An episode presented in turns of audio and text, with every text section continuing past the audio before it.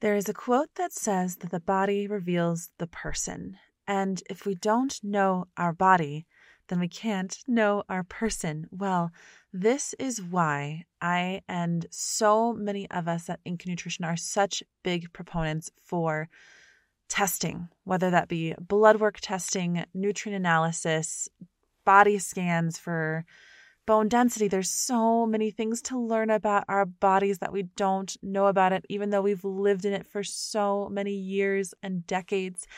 Guys, it's so important. And so, the fact that we're able now to offer services where people can learn their bodies more it's something you can take with you for the rest of your life. We've really dived deep in this episode about the different nutrients, not just about the essential ones, right? Not just about the ones that the United States recognizes as essential to live, but the ones that we as credentialed health experts recognize as essential to thrive. And so this is exciting because now we are making it available. You can get your blood work tested through Inc. Nutrition, through Integrated Nutrition Consultants, and um, through LabCorp um, in our partnership. It's really exciting. Health insurance covers some of it, hopefully, most of it. And um, learn about your body, right? That's the big take home message today. And there's so much to discover. And so it's kind of exciting. There's a lot to learn. Hope you enjoy this episode. It's really a good one, especially if you're looking to get a good foundation in nutrition for your 2024. Thanks, guys, for listening. All the love. The Whole Healing Podcast Healing through nutrition by connecting your mind, body, and food.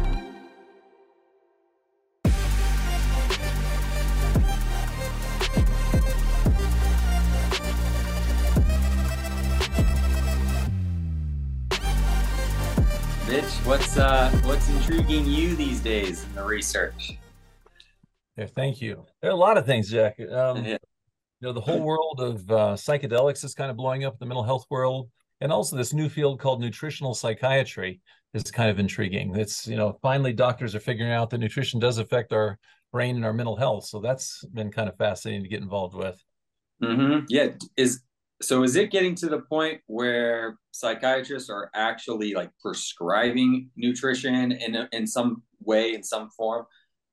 Some are not very much yeah. because still in medical school doctors get no training in nutrition absolutely zero and i've just confirmed that with some uh, students that i work with at least at most medical schools. There are some that are teaching some nutrition but it's an exception rather than the rule. So psychiatrists are having to learn on their own, uh, do some self study to learn about nutrition. And yes, there are some that are starting to make uh, actual recommendations about dietary interventions, but it's it's very few and far between still. Mm-hmm. Yeah, we're catching up. It's a I mean, and obviously, as you know, like there are many, many scenarios where medication is is necessary, needed, and warranted. Um, but I don't know if we think enough about you know using nutrition, foods, certain supplements as the first line, right? And then going from there. I agree. I think historically, no, physicians did not, but a lot of physicians are realizing that they have a lot of uh, potential ways of helping people they were missing out on, and also some of the medications we use are becoming more controversial. You know, there's we find there are more side effects that we didn't know about, or even maybe some of the studies weren't as uh, well done as uh, we thought they were. There, some people are really coming out strongly against some of the like SSRIs, even saying that they're not as effective and they cause a lot more side effects than we realize. So I think there are a lot of psychiatrists are looking for alternative uh, strategies for helping people besides just prescribing the same medicines over and over. I actually had a someone call me because of course like we're you know we're in network with health insurances and somebody was looking for you dad and I was able to convince them I'm like hey if you're look, looking for an alternative treatment to to your mental health and and you know we're not accepting new patients for psychiatry and it's really hard to find a psychiatrist because there's not enough of them out there. Um, might want to consider like using nutrition as a as a therapy for your mental health and so actually guys i did my first LabCorp order. I wrote orders i've written orders for now for a couple people to do a basic metabolic panel and a vitamin d panel. And this guy is um, he's plant-based and he lives in um, los angeles and um, we did a vitamin D panel on him, and sure enough, his vitamin D levels, like you know, with a normal reference range of 30 to 100, 20 or 30 to being insufficient. He was at 15. He was deficient.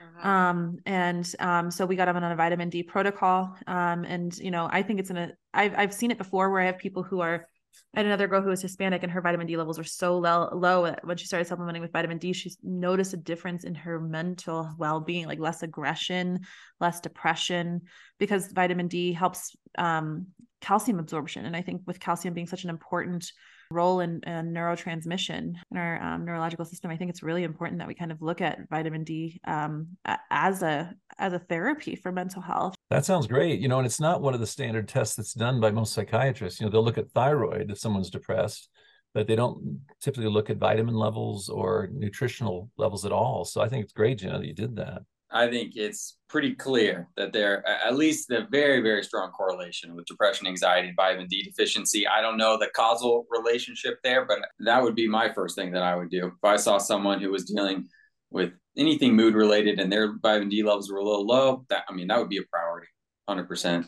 Um, I mean, it behaves like a hormone in the body. I think that's what makes it very unique compared to other uh, vitamins and minerals. What are what would be the other areas of priority, right? Specifically with uh, depression, let's say, right? Uh, with with nutrition. I mean, you see a lot of stuff with omega 3s, right? We're just reducing inflammation, neuroinflammation. And then there are several specific herbs, I think, and supplements that have, you know, are starting to gain a lot of traction. And the the vitamins too a little bit. We talked about vitamin D, but vitamin B12 as well, especially within women who are on birth control, um, is something that I look at strongly because they have linked um, women on birth control with um, slightly greater risk of B12, like folate deficiencies, and we do see increased risk of like depression-like symptoms, anxiety, mood swings, thing, irritability, things like that with a B12 deficiency. And I don't think it's really um, as discussed, and a lot of women on birth control don't even know that they're at greater risk. Yeah, B complex, so, right? Like a yeah. B complex for women is so huge for that reason. Huge, completely, completely. So that's something along with vitamin D um, that I try to emphasize too when I'm working with women um, is are you on birth control? Um, how is your mood? Um, what's your food intake like? Things like that. Um, and I think B, the B complex exactly um, can be a really powerful supplementation as well. I think um, while we're on the topic of like nutrients, uh, choline, right? Choline, because like again, I, I, I like put these I put these people's food recalls into Cronometer or MyFitnessPal, whatever app, and it kind of spits out all of their micronutrients. And it's like what is typically missing is B vitamins. Sure enough, Emily, um, vitamin D and and choline. And choline is this thing that's like really eggs are a really good source. Um, but who eats eggs on on regular occasion? Some people do, some people don't. Um, some people have food sensitivities to eggs, and so where are we getting our choline from? And choline makes acetylcholine a primary neurotransmitter in our nervous system, and I don't think that people really think about that one so much. So when you supplement with choline, I do notice a, a, personally a big difference in my mental cognition and my neurological system in general and, and, and i can like feel my vagus nerve you know what i mean i can feel it active um, so that's pretty powerful too. Uh, choline, that's not talked about much at all. I, I was never, I never learned about that one. I, I mean, I think there you run the risk at becoming uh, just off in some way if you're deficient in any of these essential nutrients. I mean, they're essential for a reason. I think we could argue that maybe there's some additional ones that should become essential or part of the RDA. I don't, you know, that I, yeah, I, I just, I am always going to be a big proponent of of, uh, of a variety of minimally processed whole fresh foods. And I, I just think that, you know, it, it maybe supplements are warranted. I do think they are in many cases. If you really want to optimize your life, optimize your mood, optimize mental, physical health. Um, but I would always start with where are the gaps that can be filled with your actual food intake, right? Um, and how, how's the access to those foods what's the easiest way that we can include new truly nutrient dense phytonutrient dense uh, foods right? financially able like and you you know you want to maximize it, there's supplements will make a difference yeah you know it's interesting you brought up the rda again and i think it's such mm-hmm. an important thing to talk about because like the rda like what pinpoints 32 vitamins and minerals it doesn't include antioxidants. It doesn't include silica. It doesn't include um, CoQ10. It doesn't include dietary nitrates. Like all these things that are like we I kind of it kind of goes back to our conversation about like fiber, right? It's not an essential nutrient to live, but it is an essential nutrient to thrive. And do we really just want to be surviving or do we want to be thriving? And like why are we so confined to the RDAs, these 32 nutrients, when like a lot of the time we're getting a lot of these from our diet and a lot of the time these nutrients that are not even included in the RDAs are things that we're not getting enough of and they just get overlooked and overseen and and, and forgotten about and then we're wondering why we have all these problems with joint health with neurological health. Well it's because we're not focusing on these nutrients that are not commonly food found in a lot of foods. Does anyone know when the RDAs were last updated? I I think the last, at least the last vitamin and my last micronutrient was B12 um, to be added right on the RDA list, which I, I think is in the, was in the 50s. Uh, it, wow. It's something like, and so I don't know truly how how often this is. You know, Institute of Medicine, right? That's what you know creates these. How often they really revisit this and how systematic it is. And I know that like vitamin D, as we were just talking about, is a big one that they need to they, I think they what upped it by like a tiny bit uh, as of recent, but it's still, in my opinion, lower than what it needs to be. So yeah, Mitch, do you know is, is it? Do you know how often they are? So like how often they they revisit these So, yeah. so I just I just googled it real quick, and and it looks like they updated them in 2016, but before that it was 1968. Yes, that's crazy. Wow. Yeah, that's wild to me. And and so like yeah, we I think uh, and anyone who looks at the essential nutrient list, like in the back of a whatever a textbook, they're they're going to think like that's all we need, right?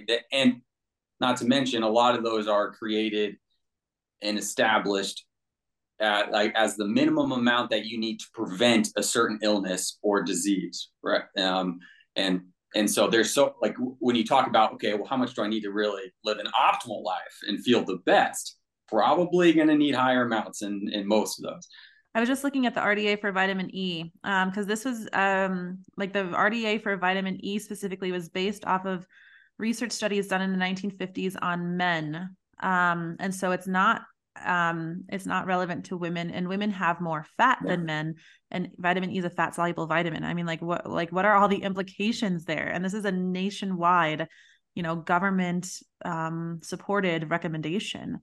I think we're just so far off. And that's and that's not even vitamin D. Can we talk about vitamin D for a second again? Like the the the RDA for vitamin D is 700 IUs. With this guy who has a rec, uh, who had vitamin D deficiency, I recommended 50,000 IUs once weekly as bolus dose and retest, you know, regularly to to check levels until they're replenished. Because I've seen people who can replenish in as little as six weeks with a 50,000 IU bolus dose once a week. And I've seen people who t- it takes nine months to do it. And so it depends on your absorption capacity. It depends on, you know, what you're eating. It depends on a, a lot of different factors, genetic. So um, I, I'm just, I'm so insulted by the, by the vitamin D RDA. That's the, that's just, maybe if we were pioneers and we were living outside all the time, but we live underneath ceilings and behind walls and we do not receive enough sunlight to have only 700 IUs. That's, uh, it's so criminal mm-hmm. to me to hear that. Different populations, different um, ethnicities require different amounts depending on skin tone, also where you are latitude wise, right, in, in relation uh, to your like it's the sun exposure. Right? If you live closer to the equator, you can absorb adequate amounts year round. But if you're in a northern state, northern hemisphere, you actually cannot absorb the the right amount in uh, in the colder months. So there's a lot of variables, and I, I just I think that it's just the it's the case with so many things in the world of health and nutrition. It's like it's often viewed as black and white, and it's not very rarely the case. Which is where we come in, where we can help.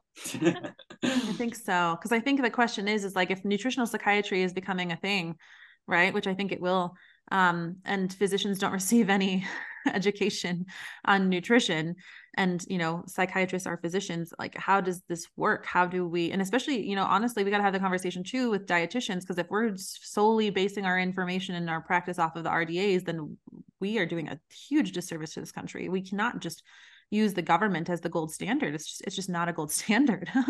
It can be a tool right? And i and i often show people like okay well if you want to just meet these baseline needs here's like an example like the variety of foods you really do need and you do need a lot and it's like you can use it but it's it's um again it's just it's just part of the picture and i and i think there's just a whole lot more and we're learning more every week when it comes to research mm-hmm. completely. And I think that's why I like our approach on asking more questions than just like, what do you eat in the day, right? It's like, what's your lifestyle like, your stress like, your sleep like, all these other factors that just have such a big implication. So I think that we can kind of use our best um, educated like knowledge and say, okay, based on XYZ factors, you probably need a little more vitamin D beyond just the RDA's value. So, mm-hmm. Mitch, do you think it's being received well in your circle, the nutritional psychiatry? well, it depends on which circle, Jack. Yeah, uh, yeah, sure. in, in, the general field of psychiatry, no. Um, yeah. Among younger psychiatrists, yes, they're much more open to new possibilities. I think it's something that again we need education, and I really I think most of it comes from you guys. I mean, you, a lot of doctors learning from their registered dietitians they work with, or you know about the impact of diet and and vitamins, supplements um, on their mental health issues. Um, I just wonder, is it something that you guys check regularly, Jim? Do you check vitamin D levels very often, or is that something new you started doing? We should. We should make it a protocol. Honestly, I think. I think we should have it as for every single patient we write a blood order. You get your vitamin D checked. That'd be amazing. I'd be so happy. mm-hmm. And we can now that we have LabCorp, right? Like dietitians are legally allowed to write orders for blood work as long as it pertains to nutrition. And vitamin D is so pertaining to nutrition. So why don't we all just get blood work done for vitamin A or for vitamin D? Let alone mm-hmm. you know a mm-hmm. basic metabolic panel which you're entitled to at least once a year with your health insurance and that gives you at least a baseline like a snapshot it's not very in depth but at least it gives you an idea where your kidneys your liver your your blood lipids your glucose is at like everybody should know that stuff like just like you get your blood pressure checked just like you know your heart rate just like you know your you know, I don't know how how many hours a night you sleep.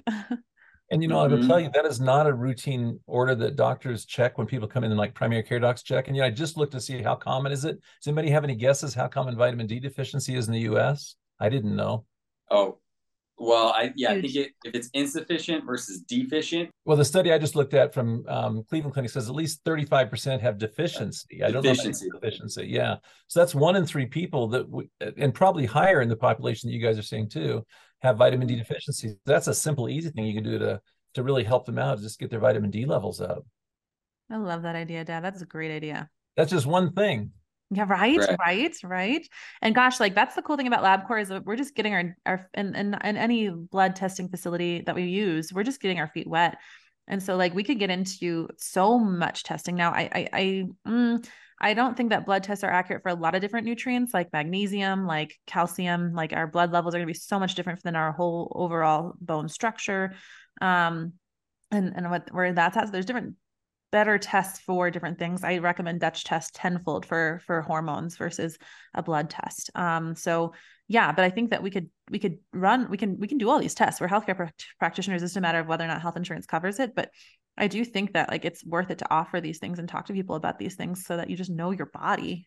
I think it takes functional nutrition to a, a real place. That should be a part of the assessment, right? To actually get objective data on where some things are on there with their health. Can't tell the whole picture, but it can help paint a decent amount. You know, and it's something, it's a great idea. I just looked at vitamin B12 deficiency. I didn't know, but it's it depends on age. But folks like myself that are over 60, um, it's 25% or 20% in the US are B12 deficient. So if you might even think about putting together a protocol of what kind of labs do you want to do on incoming new folks that mm-hmm. might identify deficiencies that you could then uh, help them Correct. Yeah, it's a, it's a really, really good suggestion. It's just making it accessible. Yeah, I mean, LabCorp now is very helpful, the insurance component and all that, but there's no doubt that it, it should, should be implemented in our practice.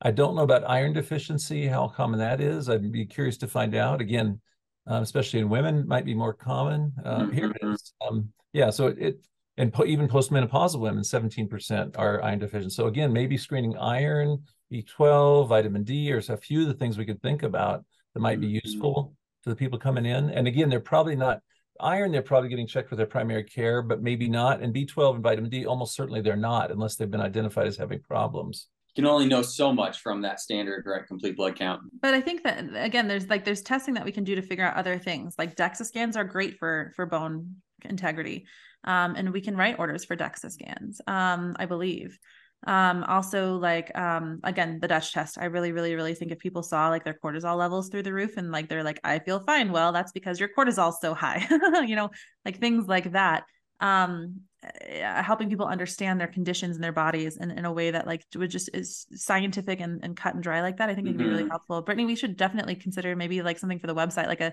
a page or you know on our offerings you know um even like as a package deal. We could do like um you know like blood work just like writing blood work for people Or, or even just like a session on where to start. Because I think some people are intimidated with the idea of nutrition and maybe they know that they want to work on something, but they're not exactly sure what that could be. So maybe just like a discovery session where it's like, Yeah. look at everything and see where it would be the most influential. I think a lot of people know some general recommendations on on on what to do in a sense. I mean, we we're we can really help them guide there, but most people know they need to eat more fruits, vegetables, you know, lean protein, grain, whole grains, whatever it is. But it's the like we're we're behavioral where we can change behavior and habits. Like that's a whole nother side of it that I think um, having one-on-one sessions can just help tremendously. And so it's it's it's a combo. And so figuring out truly where we can help best help each person is the key. People are all some are very very motivated and just need to be told.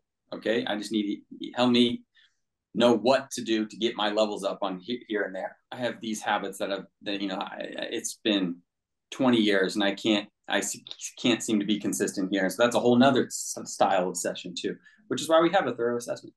Yeah. I just met with a client this morning, literally, and like people get anxiety when they meet with us, right? Like, like people that I'm really, really close to that I've known for years, like want to meet with me. Um, and, and, and they get anxiety about meeting with me because they think I'm going to tell them what not to eat or how to restrict. And, Mhm. and there's, they get such a high after leaving because it's like not that at all. It's like, Hey, what are we going to add to your life? Right. But I think also, um, you know, I had to tell this, this client today, like, Hey, um, I don't want you to even look at vegetables for the next month or two um because like you have such a altered relationship with food that like you just need to like give yourself unconditional permission to eat whatever you want whenever you want. Um that's really scary for people but like we have to do the hard things and and like it's not i mean nobody in, the, in a million years would think they'd come to a nutritionist and tell and, and have them have a nutritionist tell them like hey don't eat vegetables. Like but like sometimes that is the therapy. Sometimes that is the the point um to get people where they need to be. So it's just about meeting people where they're at right? And i don't think people know where they're at because they're still immersed in, in in where they're at. They don't they don't have an outside perspective. And that's all we are. We're just a mirror. We're just mirroring people so they can see what's going on. I think that's i think that's our job as dietitians. It's not to tell people what to do. It's to it's to show them what they're doing and and show them what they think they need to do to be successful at most i think that's our job I'm curious, do you have any idea what percentage of the clients you guys are seeing have mental health issues? Is it a small percent? Is it a large I mean, percent? define mental health issues stress do you consider stress, a mental health issue stress, depression, anxiety, insomnia, just those. 99% Okay. Yeah, I would say yeah. Uh, for a level of stress, in terms of uh, a diagnosed condition, yeah. If no, if I had to ballpark for for me, anyways, yeah. I mean, uh, in that world uh, with with mental health, I mean, a quarter maybe, right, some something like that. Um, but I've been seeing a fair amount of, well, de- I mean, depression very common, right? We know that one. Uh, generalized anxiety and insomnia, though. You just mentioned that. I've had a few as of recent um, with with that too, and so that's that's ah, yeah, deeply. I know that there's a lot there, depending how long they've had it, what kind of medications they're on, and hormones. And, um, but I would even yeah, go maybe as around a quarter. like- What about you, Emily? I was gonna say is I would say like 60 to 60 70 percent of my clients have like Wow. diagnosed uh, mental health conditions from anxiety to depression, um, a range. But yeah, Mhm. I would say I'm on the higher end, um, at least Mhm. You work with women too, and I wonder if is that is there a higher incidence of mental health issues with women than men? Uh, generally, yes. Depression's higher, anxiety's higher, even insomnia. Yes, those three uh, definitely are higher in women than men. Why is that? Nobody knows for sure. Don't know if it's hormonal. Is it stress? Don't know. Um, but it definitely is true. Um, so you guys could be doing a huge service for people, just identifying some of the def- nutritional deficiencies that are causing or contributing to some of these problems. Because again, they're not going to get screened for these in their primary care office or psychiatrist's office. The vast majority of the time, you guys could really kind of save their lives, you know, in terms of identifying some deficiencies and helping them get straightened out on them. That could be a big service you could provide. I appreciate us talking about this and having this conversation. Uh, You know, it's kind of more of like a mental health, nutrition, business conversation, but I, I it's exciting to be able to say that we can offer these things for people because I don't think that people know how deficient they are until they see the paperwork and it's black and white for them, and then they're like, "Oh my gosh, there's something I can do to change and help myself here." Yeah. Yeah. Thanks, guys. Sure. Yeah.